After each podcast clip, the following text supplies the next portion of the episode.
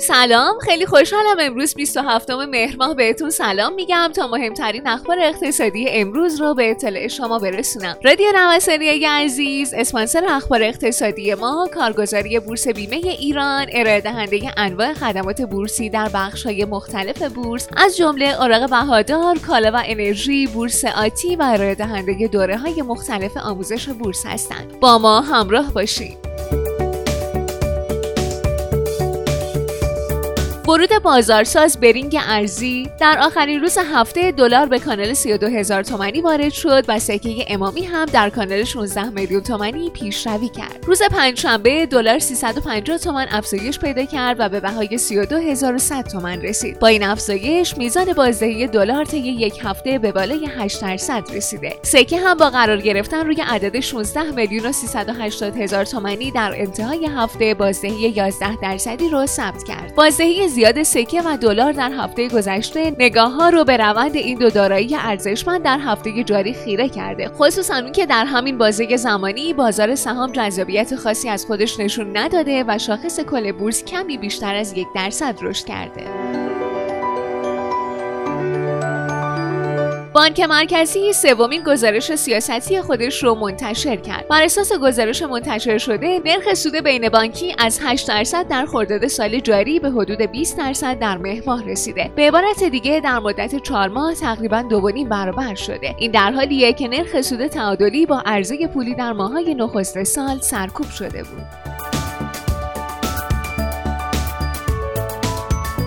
به گفته کارشناسان بازار سکه طی ماههای اخیر بر اساس تعریف مرسوم نسبت به دلار حباب داشته و این حباب با قیمت جدید سکه به دو میلیون تومن رسیده. به نظر می‌رسه محدودیت های خرید دلار و همچنین عدم دسترسی فعالان داخلی به بازار جهانی برای خرید اونس رو می‌تونیم از عوامل پنهانی بدونیم که چندان در گمان زنی ها از حباب سکه دخیل نشدن. از طرف نیم سکه 9 میلیون تومن معامله شد و سکه به 6 میلیون و 50 هزار تومن رسید.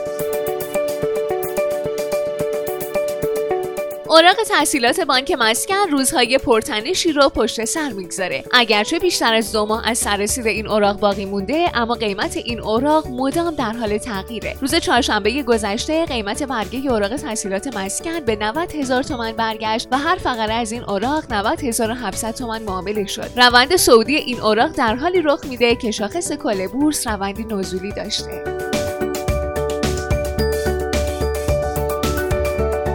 120 پیشنهاد برای تدوین استاندارد غذای حلال در جهان رئیس سازمان ملی استاندارد ایران از ارائه بیش از 120 پیشنهاد برای تدوین استاندارد غذای حلال در سطح جهانی و بین المللی توسط سازمان مبتوع خودش خبر داد.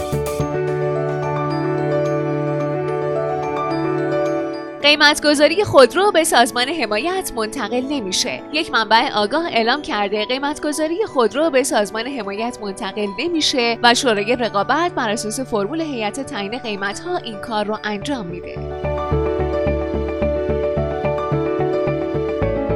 صندوق بین المللی پول در گزارشی نرخ بیکاری در ایران و جهان در سال جاری رو پیش بینی کرد. بر اساس این گزارش در بین کشورهای همسایه ترکیه و ایران بیشترین نرخ بیکاری را متحمل خواهند شد. کمترین نرخ بیکاری در بین همسایگان ایران هم مربوط به پاکستانه. اونس طلا 1900 دلار ماند. قیمت طلا در یک هفته گذشته در محدوده 1900 دلار مونده و نتونسته روند جدیدی رو پیدا کنه. اگرچه طلا در بازه محدودی حبس شده اما برخی از تحلیلگران انتظار دارند عوامل فنی در جهت افزایش قیمت این فلز ارزشمند تغییر کنند. خیلی ممنونم که امروز هم با بخش اخبار اقتصادی همراه ما بودین. مجددا از حامی اخبار اقتصادی ما کارگزاری بورس بیمه ایران تشکر می‌کنم. آدرس کارگزاری بورس بیمه ایران خیابان توحید میانی نبش بهداد شرقی مجتمع الهیه طبقه چهارم واحد 15 و شماره تماسشون 0313 131 2194